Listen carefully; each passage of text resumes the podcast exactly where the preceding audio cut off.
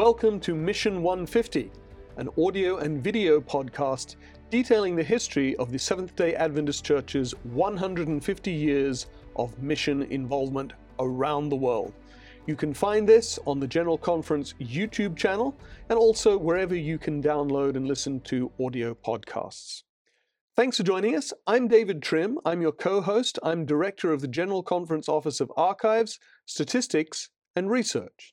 And I'm Sam Neves, Associate Director of Communication for the General Conference. Thank you for tuning in today and listening to this story about mission.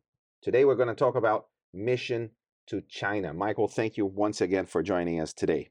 Who's Michael, for those that don't know? Michael Campbell, we're delighted to have him with us. Join us again. We did an excellent uh, podcast with him about Abram LaRue, the first Adventist missionary to China. Uh, Michael Campbell is a much published Adventist historian, a real expert with particular expertise on the history of China. He is the Director of Archives, Statistics, and Research for the North American Division with its headquarters in Columbia, Maryland. Michael, thank you for joining us. David and Sam, thanks for having me. It's great to be with you. Michael, in our previous episode, we talked about Abram LaRue, the first Adventist missionary to China who went to Hong Kong in 1888. Why do you think it took Seventh day Adventists so long to send missionaries to follow up LaRue? Why did it take them so long to prioritize China?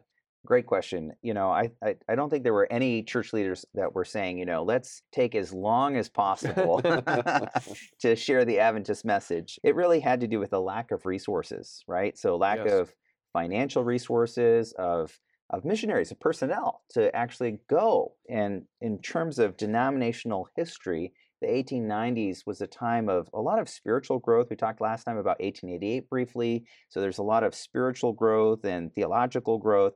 Uh, but also there's organizational growth that happens and, and a turning point, a key turning point is the 1901 General Conference session. Now, those that may not be as familiar with the history of that, when the 1901 General Conference session begins, the denomination is basically broke.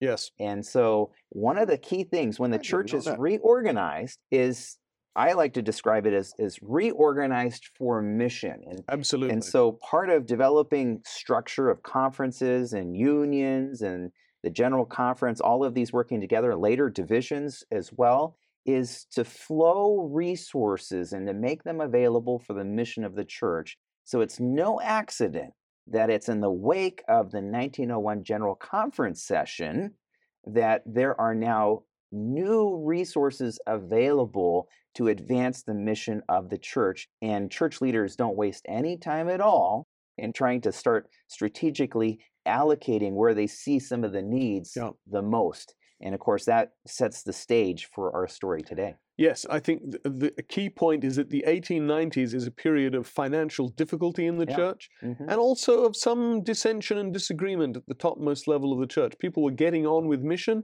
mm-hmm. but there were disagreements about how the church should be structured, mm-hmm. um, but also financial restraints that got worse and worse as the 1890s wore on. Of course, as we established in our last episode, LaRue arrives in 1888.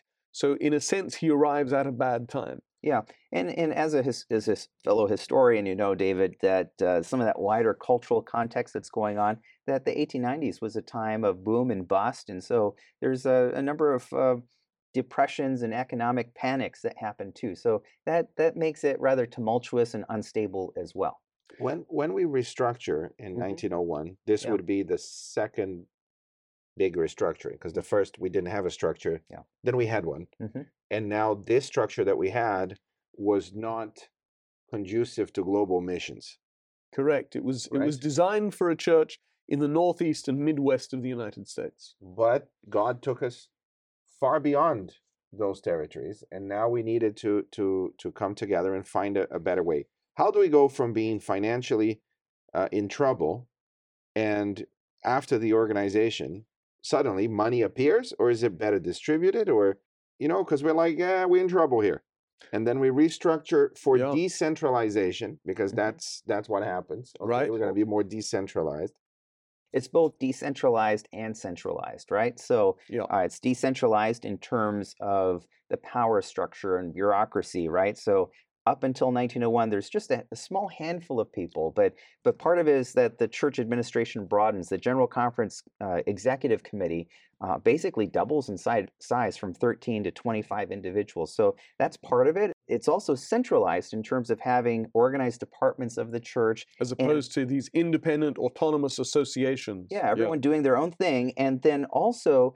it's centralized more in terms of finances and the flow of resources which then can can work uh, uh, together to help facilitate mission. Everybody wanted that to happen, but because everyone's doing their own separate thing, it was becoming very difficult to do that. And there's roadblocks and everything else. So, so truly, 1901, that General Conference session was a turning point that facilitated mission. And we see in the wake of 1901 I mean, let's think about it. You know, church hierarchy and structure, we kind of ask ourselves, is it really is it really worth it? Is it useful? That kind of thing. Is it just bureaucracy and mm. everything else? But the church leaders got together and said, our primary purpose for organization is mission. And when the organization gets in the way of mission, then we need to do something about it. And right. that's what happened in 1901. And Sam, I think part of the answer to your question is that members have greater confidence.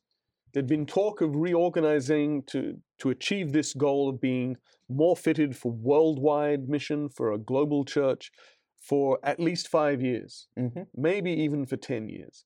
And nothing had happened, nothing had happened. So church members were beginning to lose confidence in yeah, the organized church and being frustrated, mm-hmm. Michael, mm-hmm. as you rightly say. Yeah. And so part of what happens after 1901 is that people say, right, now we have confidence. And Ellen White has come back from her nine years mission work in Australia, is at the 1901 General Conference session, her first General Conference session for I'm not sure how many years, but certainly at least ten. And now having met the world in, in personally, not absolutely, she's been a she's been a missionary. But she's back. She's at the general conference session, so people can say, right, this is where the Lord is leading us.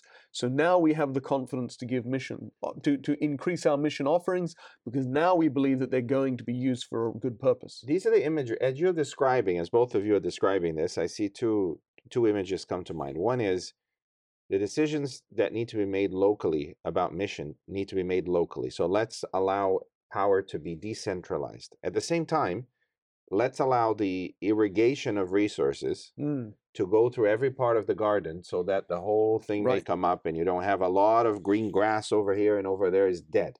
So this is of paramount importance. And it, it seems is. to have worked because mm-hmm. the church after this restructuring absolutely blossoms in mission and, and everywhere. Yeah. In, and around the world, but including in China. Michael LaRue was the first Adventist missionary to China. Right. Who were the first missionaries in the 20th century? Who are the ones who come out, as you've rightly said, in the wake of the 1901 GC mm-hmm. session?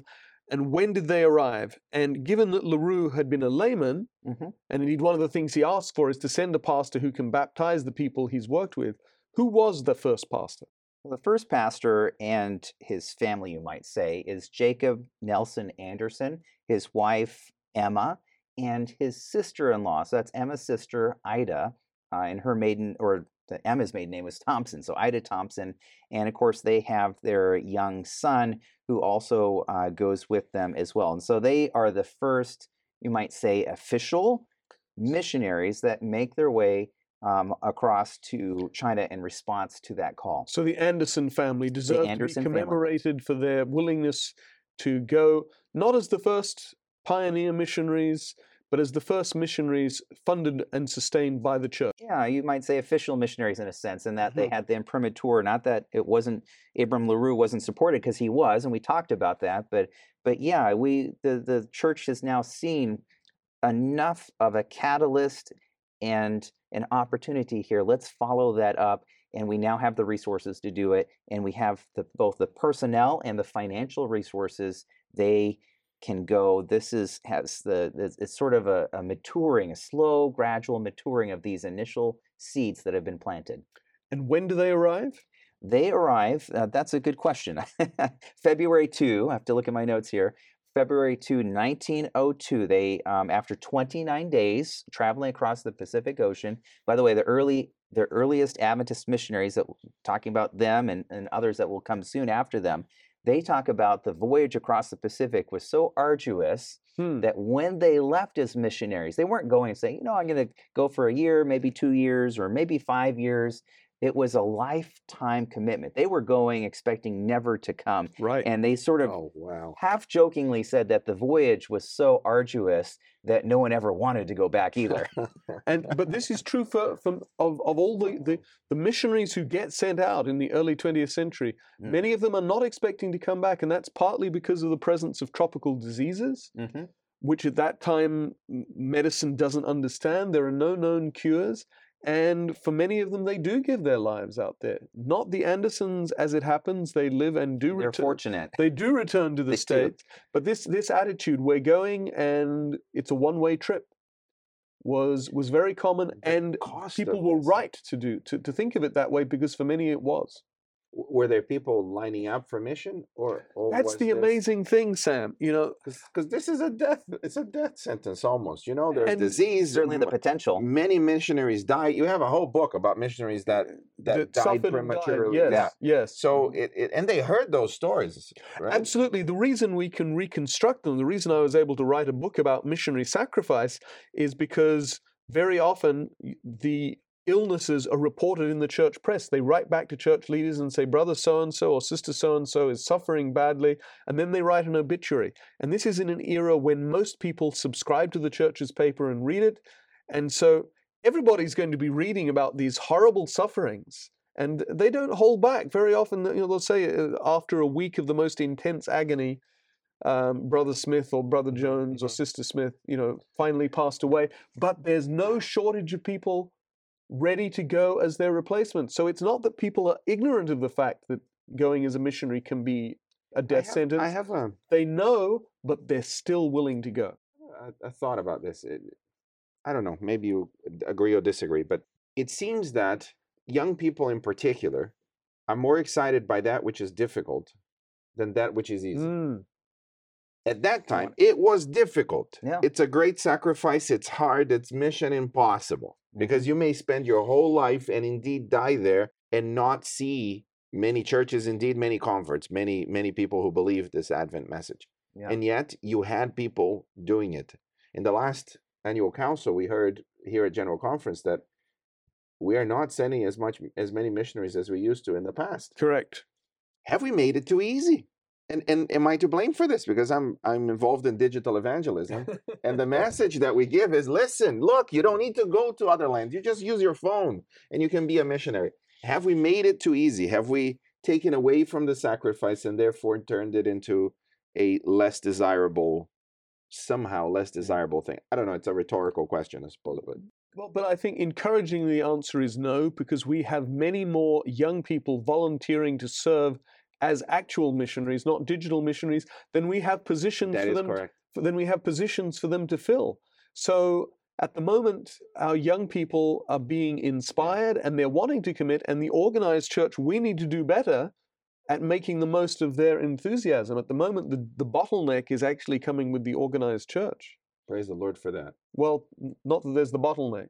I'm, I mean, I'm hoping there will always be a bottleneck. Do you know what I mean? Yeah. But we need to move faster in creating more positions, and hopefully that will inspire even more people. Right. The opposite is is the tragedy, right? We have 200 positions open this week, but only three people applied. Right. And That- that's not the case. No. Yeah. Please. And I, I think you're right that young people want a challenge too, right? And so as God leads, you know, uh, and this is where we see that this this is a young couple with the sister, you know, that they go as an intrepid How missionary old, band. how old was, the, was Anderson when he went? Let's see, he was born in 1867, so what, 35 Right. roughly? Yep. You know, when he arrives there. family. Yeah, so Mhm. young family. They have their oldest child, and it's interesting. You read some of the early accounts of them preparing. You know, we realize that this is a one-way trip. At least that's their expectation. So we need whatever supplies that we can can get, and so um, some early Adventists that are there um, in the, they're from. I mean, the Andersons were Danish immigrants, but they had lived mostly in Wisconsin. So they actually visit family. They go to Chicago, they go up to Battle Creek, and they're preparing and so people are excited the church is rallying around them do you need supplies can how can we help you there's some church members that buy them a camera so we eventually will have early a number of early photographs of That's the media work investments. I Media Media- it. media investment. investment. Media investment. In fact, when they actually get there there's the first official baptism of the people that that abram larue had prepared these sailors right and so we actually have a picture of that that's thanks to that donation of that camera Wow. uh, someone else gives them a bicycle someone else gives them some other kinds of things that they then pack with them in their crates uh, the, the, and take with them across the ocean. I presume they didn't have a 50 pound limit per bag uh, on the ships. yeah right i yeah they but but they brought it with them. That's Mhm. the important point. Yes, and so they get there and and this becomes a key turning point. They they take some time preparing but but they they make a way and respond to the call now one thing i think it's very interesting we've talked about 1901 but i also think it's really important that we mention the fact that this this is happening in the wake of the boxer rebellion Right. And indeed, in some ways, perhaps the delay is a little bit providential. What is the The Boxer Rebellion was an uprising against the Western powers who were beginning to dominate China, and it was an uprising not least against Western missionaries and their converts. And many missionaries did die Many missionaries were killed, many local Chinese converts were killed. So, had Adventist missionaries gone earlier, they would have had to flee to safety, mm-hmm. and local converts, even the missionaries, might have well have been, been killed. So, maybe there's even a plus side to the, I mean, the whole 14 year delay is too long. We Yeah. can say that with hindsight and the benefit of hindsight. yeah But if they were going to send them, if there was going to be a delay, then waiting until 1902 rather than 1899 is no when the Boxer Rebellion breaks out in 1900. Maybe it's not such a bad thing. Maybe there's a providential aspect to it. Yeah, I just imagine if they'd gone onto the mainland of China, they, they this in, intrepid band would have been potentially wiped out. I mean, they were expecting that they put, could potentially they're putting their life on the line, uh, but there does seem to be a, an Wow. element of providence in terms of the Yeah. timing here. And just to, you know, th- this may be something we can cover in a, a podcast in the future. There were missionaries to China who were murdered by bandits um, all the way up until sort of 1950. Banditry is a endemic problem in the China in, in China, and there were Adventist missionaries who were murdered. Um, so Yeah. even though the Andersons know that the Boxer Rebellion is over, they probably don't know that everything is as peace. They don't. Nobody at that stage is quite sure how peaceful it's going to be. In fact, actually, Westerners were then quite safe uh, for a number of years, but they, They- couldn't have known that. But they Yeah. went into mainland China, right? They went to Hong Kong. They They went to didn't Hong go Kong. to mainland He China. will begin to make forays into mainland China very soon afterwards, and that's kind of the next step of the story. Or who are some of the other missionaries that go right? Mm. And And if it's taken 14 years between Yeah. sending between Larue going himself and then Mhm. sending the Andersons Yeah. and um, Thompson, how long did it take before more missionaries followed them? Well, that's a great question, and I think part of it is answered. It's it's it's twofold, right? So, um, and one is is that not only does our church send missionaries, but but there are other missionaries who are there. And in this case, there was another missionary family by the name of Eric and Ida Pilquist, who had been Swedish um, missionaries. They had been immigrated to the United States, had gone on to China as missionaries, worked with the Bible Society, The. British, the, the British Briti- Foreign that's right. Society. and yeah. and so he's there he learns the language and interestingly enough he travels back to the states. Now we know that there was some evidence that he had been exposed to the adventist message before this yes, but it clearly when he comes back on that i guess they would have called it a furlough right? When mm-hmm. he's back in the states he visits the church headquarters there's sort of a it seems to me like kind of a rekindling of that relationship right Mhm, mhm. and it's also while he's back in the States that he actually meets the Andersons who are preparing to go. And so there seems to be almost, again, another providential time element where, oh, here's some experienced missionaries and they are excited about the Adventist message too. And so there's this moment in which the uh, uh, converging of, of, of Right. persons wow. and that when they go back over to Hong Kong, and of course the Pilquists go back, that there's this relationship that's established. and now they go back as Adventist missionaries because. Unlike with Hannah More, who we looked at in one of our early episodes of the podcast, Mhm. who goes to Africa herself, and nobody at Battle Creek has the boldness to say, We've already got an Adventist on the West Coast, let's make her our missionary. Mm-hmm. And she ends up coming back. Uh, this By this time, which is, you know, almost 40 years later, the church says, Ah, we've got an experienced missionary.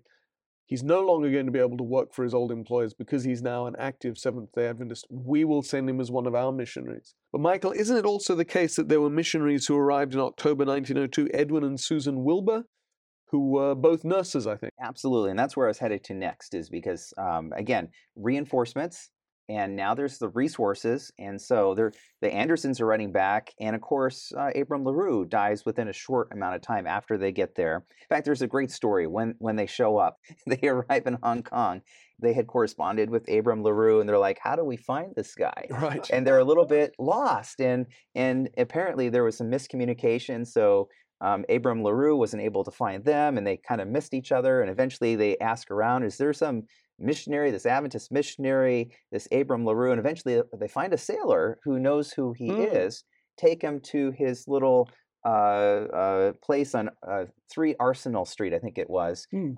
and and and so here Abram LaRue goes out and looks for them, and then he comes back, and there they are in his living room in his little apartment, and so there they are, and uh, no she mobile recalls, phones, right? Yeah, she.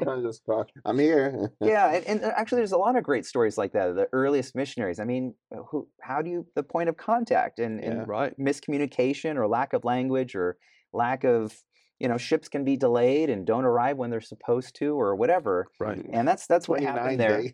29 days 29 right? days and and so they eventually do find um, and so there's an interesting account of them trying to find Abram LaRue. You know, they're kind of worried, and they eventually get on these. I guess today we'd call them what the rickshaws. Uh, you know, they mm-hmm, they mm-hmm. finally make their way. They're there, and uh, they find Abram LaRue. But but soon that the um, these additional reinforcements that you mentioned, and not just the Wilburs, uh, but also you have another group of missionaries that are responding to the call of Anderson and Pilquist, saying hey, we we we have some missionaries established on the shore of Hong Kong, so they're just on the other side of mainland China. But what about up in South Central China? Which is where Pilquist had done a lot of his missionary work. Right. And so you have yet another. And so within a short amount of time, within about 18 months, you have um, a series of missionaries that all go in quick succession to one another wow. and establishing an Adventist presence right. on mainland China. And mm. whereas LaRue never works in mainland China, he visits yeah. it, but he never does witnessing there, partly because yeah. he can't speak Chinese. Mm-hmm. Um, as you say, within 18 months, you have a progression. You have the Andersons who arrive in, the in Hong Kong. You have the Wilburs arrive, mm-hmm. who fairly soon move to Guangzhou, the big city on the mainland. Right. Mm-hmm. And then you've got Pilquist, who goes back to the inland area where he'd worked before. Mm-hmm. So Adventism, having for 14 years been restricted to the, the coast and, and, and the island off the, the, yeah. the shore of, of China, in 18 months has made a big commitment to reaching all of China. Obviously, they haven't gone to all of China yet, but the trajectory is there. Yeah, and, and I think there's a significant shift that happens here, and it's it, you know uh, Abram Larue had tried to translate this literature into Chinese and everything else, but he didn't learn the language, and so it's almost like he gets a foothold there. But then the Andersons do learn the Chinese language, and of course Pilquist already knew they were fluent in the Chinese language, and and these the all these other missionaries that come in quick succession, they learn the language and they are indigenizing the Adventist message in a way so that they're not just eh, looking for British sailors, although it's important to evangelize them too, which is the primary kind of audience that that that um, Abram Larue was relating to. But now it's going to the actual Chinese people that are there, the different people groups, and trying to find ways to take the Adventist message and truly um, establish a foothold now not just in hong kong but on the mainland and this and this is where adventism begins to blossom and just takes off right it seems to be a trend even from the first century you know paul would always go to the synagogue he would mm, connect with those mm-hmm. that were closest to him mm-hmm. before he moved on to the locals let's say to the indigenous yeah, yeah. to the greek speaking the Greeks, so, yeah. so you find that uh, that to be the case mm-hmm. um, with all missionaries i mean where else are you going to start yeah. You know, you start yeah. with those that are like you, yeah, who you have a connection with, and who you're most capable of communicating mm, with, yeah. uh, both in language and else in in culture. And and I think it's important to also note who you know you have the Wilburs, and then you have Pilquist, but then you have this next invasion, shall we say, in the best possible sense of the word of of sending waves in quick succession of, of missionaries, but but they go together as a group. So it's not just a family, but as a group, and that is um, uh, uh, Harry and Maud Miller. Harry Miller will be very famous for as a medical missionary, but but it's interesting. They sent a, a, a couple of pa- a, pastor and family, then they send some nurses, and then they send some physicians and nurses. It's and a team. It's, it's a team this effort. team evangelism. And, and so they're looking at how do we reach the people? And it's worth saying not only is Harry Miller a medical missionary, but Maud, his wife, was also a physician. And she is one of the ones that's a good example of what you described. Now, she wasn't murdered. There are some misunderstandings about what happened. She actually got gravely ill of a tropical disease. Yes. Not sure what it was, but a tropical disease. And she uh, tragically, um, she does give her life. She and as she's on her Within a deathbed, fairly, within a couple of years of Yeah. arrival, she gets very she short contracts time, illness and, and dies. And, she's pregnant. yeah. Actually, they lose their baby. Yes. Uh, and so it's Oh just terrible tragedy. And yet, as she's on her deathbed, um, she has these words of, you know, I give my life to the Chinese people and the work of China, and encouraging her fellow missionaries to continue pressing on, to continue challenging her husband look for jesus and the resurrection do everything you can to share the adventist message just beautiful words of Wow. hope and he buries her. She doesn't want any fanfare just with the with the other chinese people who she loves in her chinese clothes. So she's she's um she she sees herself as not and, and this is this is important because i think some in missionary history that the missionaries came in a culturally an air an aura of cultural superiority. Mhm. and and i don't see that. Now it's not to say that our missionaries were perfect and didn't have any prejudices and biases and everything else but you see this very clearly with maud miller that that she has internalized the language and the culture and That's right. admires and loves the people and even in her death she says i want to be buried with the people that i'm serving that i love That's beautiful. Adventist missionaries, yes. I mean, there's no question that some of them had prejudices. And we know this because uh, church leaders write about it and speak about it. Mhm. So there's no question but that but some of them have prejudices and just can't work effectively in a different culture. And there's no training back then, there's no mission institute which missionaries today go through to give them cross-cultural Mhm. uh, Yeah. sensibility and competences. But actually, those missionaries are relatively few. Yeah. And me- most Adventist missionaries, I would say, um, are effective partly because they love the people that they're working for and who they're living among. Yeah. And Adventists are very good at going out and working among people. Yeah. And that's part of the reason for Adventist success. I mean, why else would they be willing to sacrifice it all, right? Well, if you know, not for for love. I mean, it's not like status or wealth. For some people, though, it's, it's it's probably an ideological thing. God is calling me to be a missionary. This is what I have to do, um, and they bring a degree of of inflexibility and, and And- arrogance to it. yeah, these poor, uncivilized, ignorant mm-hmm. people that just need my uh, culture to Yeah. reform them and make them into something, some kind of civilized kind of thing. And and by the way, I you know I was just at a, a, church history academic conference, which you know, David, and I was talking to another mission historian, Right. and and we're kind of comparing notes and he said well yeah we see a lot of this these cultural prejudices but they come from a different tradition and i don't want to uh, i'm not going to say because i don't want to reflect negatively on another Mhm, tradition mhm. but he said you know when i look at your adventist missionaries i see a far less of this cultural superiority than in my particular religious tradition and so Mm. That's a great testimony. it is, and I, I, I thought that encouraged me because as a historian, you see sometimes the shortcomings, and you realize when you actually compare, you know, actually, um, it's not always as bad as someone might think. In That's fact, right. quite the opposite, and and that's where I think this is a beautiful thing. And by the way, we're talking about Anderson here, right, and his family.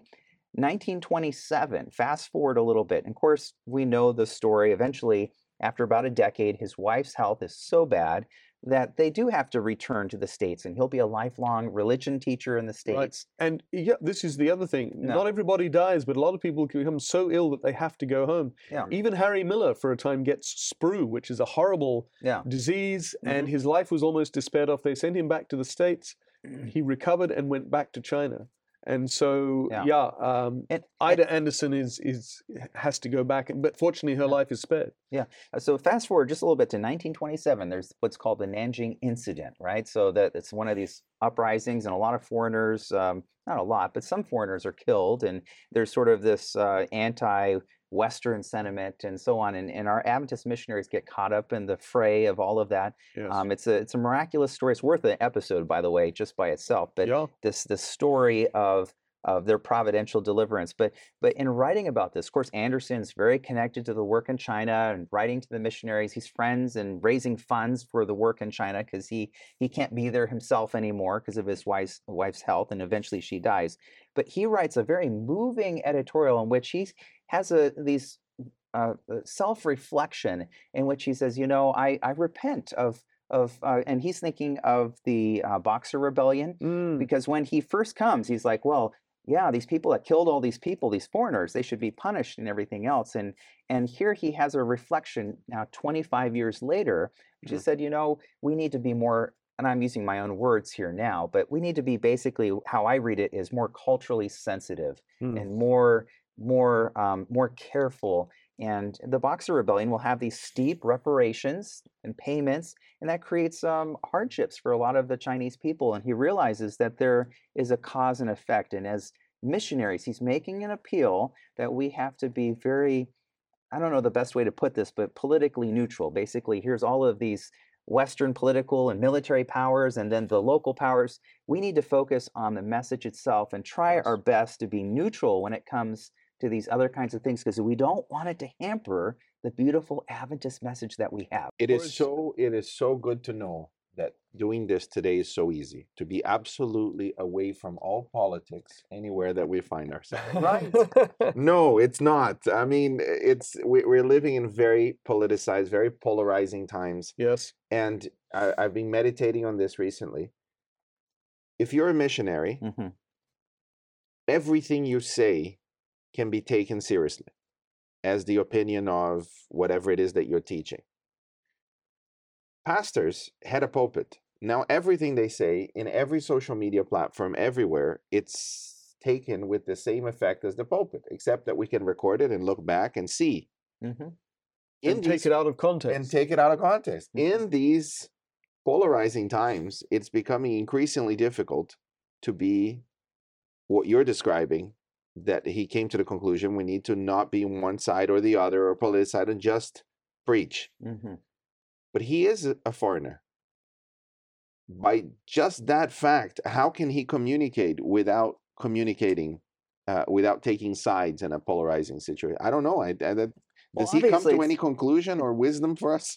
Obviously, it's not easy to do that, right? It's it's these are are this is obviously the, always the perpetual missiological challenge and it brings up the question of incarnation, right? I mean, this is right. what Jesus did for us. He he became human to share the gospel message. And missionary work at its best isn't coming along and saying, "Oh, I'm better than you." No, in fact, it's the opposite. It's following the example of Jesus to be incarnate, to be incarnational, to take the their um, to to allow their previous culture, and this is not always possible, but to to as much as possible um, to surrender that in a way, to incarnate oneself and love the people and the culture and the customs.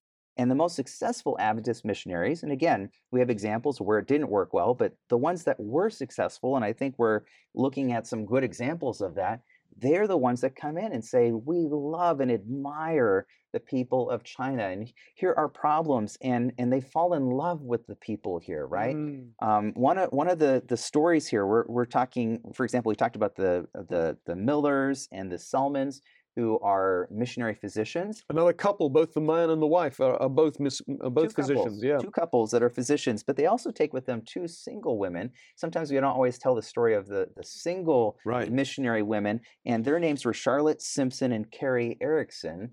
Um, and they signed up to go too. You know, and they don't have necessarily a husband or anything else. They just say, we want to go and serve. And they go, they, they will actually be part of a mission station, the two ladies themselves doing mm. nursing work. They will go and they will actually, at one point, they see um, that, you know, in times of economic disparity and everything else, that, that sometimes that, that some children would be orphaned and left out to die. You know, there was no social structure. And so they found one of these infants that was left outside the gate, abandoned, obviously just waiting for it to die.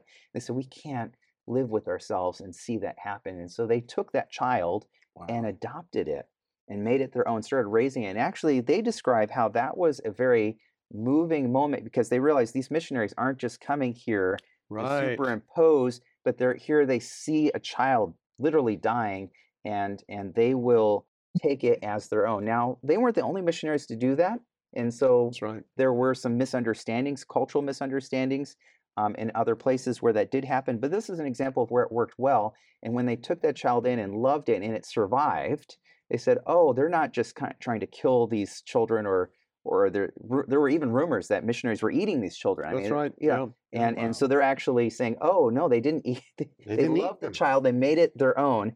In fact, this created a missionary conundrum because those two girls, those young women, will become very ill and have to return back, and they want to take the child with them. They can't. They don't get no. Permission to take sure. the child with them, and so the Selmons will stay for quite a bit longer, and they actually take that child and adopt that child as their own. They continue to raise it. And so that that but the missionaries there, that group, they described that that was a turning point in how the people in the village where they were in that little town treated and related to them. It's, and it's not just propaganda for religion. Yeah, they really were they were serious. So Michael, just wanting to get step back a minute, we've talked about the Andersons, we've talked about Edwin and Susan Wilbur, who were nurses. We've talked about Harry and Maud Miller and mm-hmm. Arthur and Bertha Selmon, mm-hmm. all of whom were doctors, mm-hmm. and Charlotte Simpson and Carrie Erickson, who are both nurses. Right. So, what that means is that within 18 months, you have four doctors and four nurses all in China. So, medical mission has really been well established very quickly. What about other typical Adventist cutting edge mission ministries? What about, say, publishing and education, for example? Well, absolutely. I mean, going back to Abram LaRue, he has some tracts and has those translated in a small quantity that are printed. Uh, but but it's really when Harry Miller goes over, he cast a vision that we could do a lot more if we had a press of our own, and so he actually uh, raises funds to to secure a small little uh, hand press that right. then becomes the focal point of some of their missionary work there in in South Central China where where they are doing that and in very in quick succession they they translate and develop a number of items that that including a hymnal I think that was actually one of the very right. earliest things they translate so that shows you again taking the Adventist message in an incarnational way take you know translating the the the beautiful Adventist hymns, and also they begin to make new hymns of their own too, right? Mm. So there's this right. this this symbiotic kind of relationship. But as as Adventism and, and the the Chinese culture kind of engage in, in an incarnational way, meet one another, and so they also begin a periodical. They print other tracts, and and so this becomes not only the health, but a kind of a publishing arm, and of course you also have an educational aspect where uh, Ida Thompson. Mm. She will, along with the Wilburs, develop uh, a school for both uh, girls right. and boys. Great. Down in uh, near Hong Kong, and then in what was known as Amoy, just nearby, very close by. And so that that becomes um, sort of three branches. You have the health, you have the the publishing, you have the educational, and these will become major branches of Adventism, of the missionary impetus across China. And incidentally, I mean, I, uh, as you're doing going through this podcast, I'm sure you know it's sort of the same sort of pattern that you see in other parts of the of the world as Adventism spreads to yes. different regions, different places. But certainly, you most definitely see that happening here in China. So the pattern is the colporting, then medical missionaries, then education, mm-hmm. and yeah, yeah and even evangelism it, too. I guess you directly. might say so. Mm-hmm. It could be fourfold. And how soon does the mission start to indigenize? How soon do you actually get Chinese people working for the church, engaged in ministry? Absolutely. So almost from the very beginning. Mm. So uh, you know, Anderson's there, and there's actually some missionaries all the way down in Mal- Mal- what we today call Malaysia who. Um, they go back on furlough. They will um, discover the Adventist message. They come back, and it's one of their previous converts from their pre Adventist evangelism is a young man by the name of Timothy Tay. And Timothy Tay will go up to China to learn the Chinese language to go back and reach Chinese peoples in, in Malaysia and Indonesia. Hmm. And while he's there, he has discovered the Adventist message now, and he's discovered the Sabbath. And while he's studying the language, he will convert his teacher, Pastor K, and they hear about the Andersons in Hong Kong. So when they have a break from school, they go and say, "Hey, let's go, let's sail down over to Hong Kong, meet this Adventist hmm. missionary." And uh, eventually, uh, through that relationship, they're baptized, and and they will become the first indigenous Adventist pastors. Of course, Pastor K will stay in mainland China. Timothy Tay will go back to uh, Malaysia and. Indonesia and, and those places. So almost as soon as the Andersons get out there, I think it actually surprises and takes uh, the Andersons a little bit by surprise. Uh, because he's kind of almost a little bit skeptical. In fact, it's because of he writes back. I met this these these these young um, these seem you know says both some positive things but also some he's he's obviously very skeptical and i think that's mm. because of that skepticism remember we talked about everyone has their prejudices right and sure. so um, he, he he you can see that kind of coming through a little bit here but but in the end both of them will go on to make a significant impact in their respective places and then very quickly there will they will in turn do evangelism become very successful and several uh, influence a number of others that will accept the Adventist message, including um, others that will become ministers as well, further expanding the Adventist message. Michael, this has been great. We could keep talking for ages, but we need to draw to a close. Obviously, we need to have you come back so we can talk about the next steps that happen in China. But as you look back on these early days of Adventist mission in China, what really strikes you? What is the takeaway that you'd like to leave with our listeners? I think there's an element here of providence. As we've talked about this, the timing, uh, both with the, the Boxer Rebellion or whatever you want to call that, the missionaries, the missionaries meeting other missionaries at just the right moments, like the Pilquist going back. Right. Uh, all of these things kind of coming together. And then Timothy Tay, uh, it, it, it seems almost a little bit beyond belief in a way that, that all of these people would would meet but I, I truly believe you know i'm a historian so we tend to just describe the facts these are the actual mm. facts but but as an individual as a person as a person of faith i look at that and say you know there there is a, a divine hand of providence that you see at work that god was clearly allowing different opportunities that that therefore um, as those opportunities arose that that the adventist message was able to uh, to to make a headway in a way that seems um, uh, against all odds. And in Adventists, we're kind of latecomers to the Pro- Protestant missionary.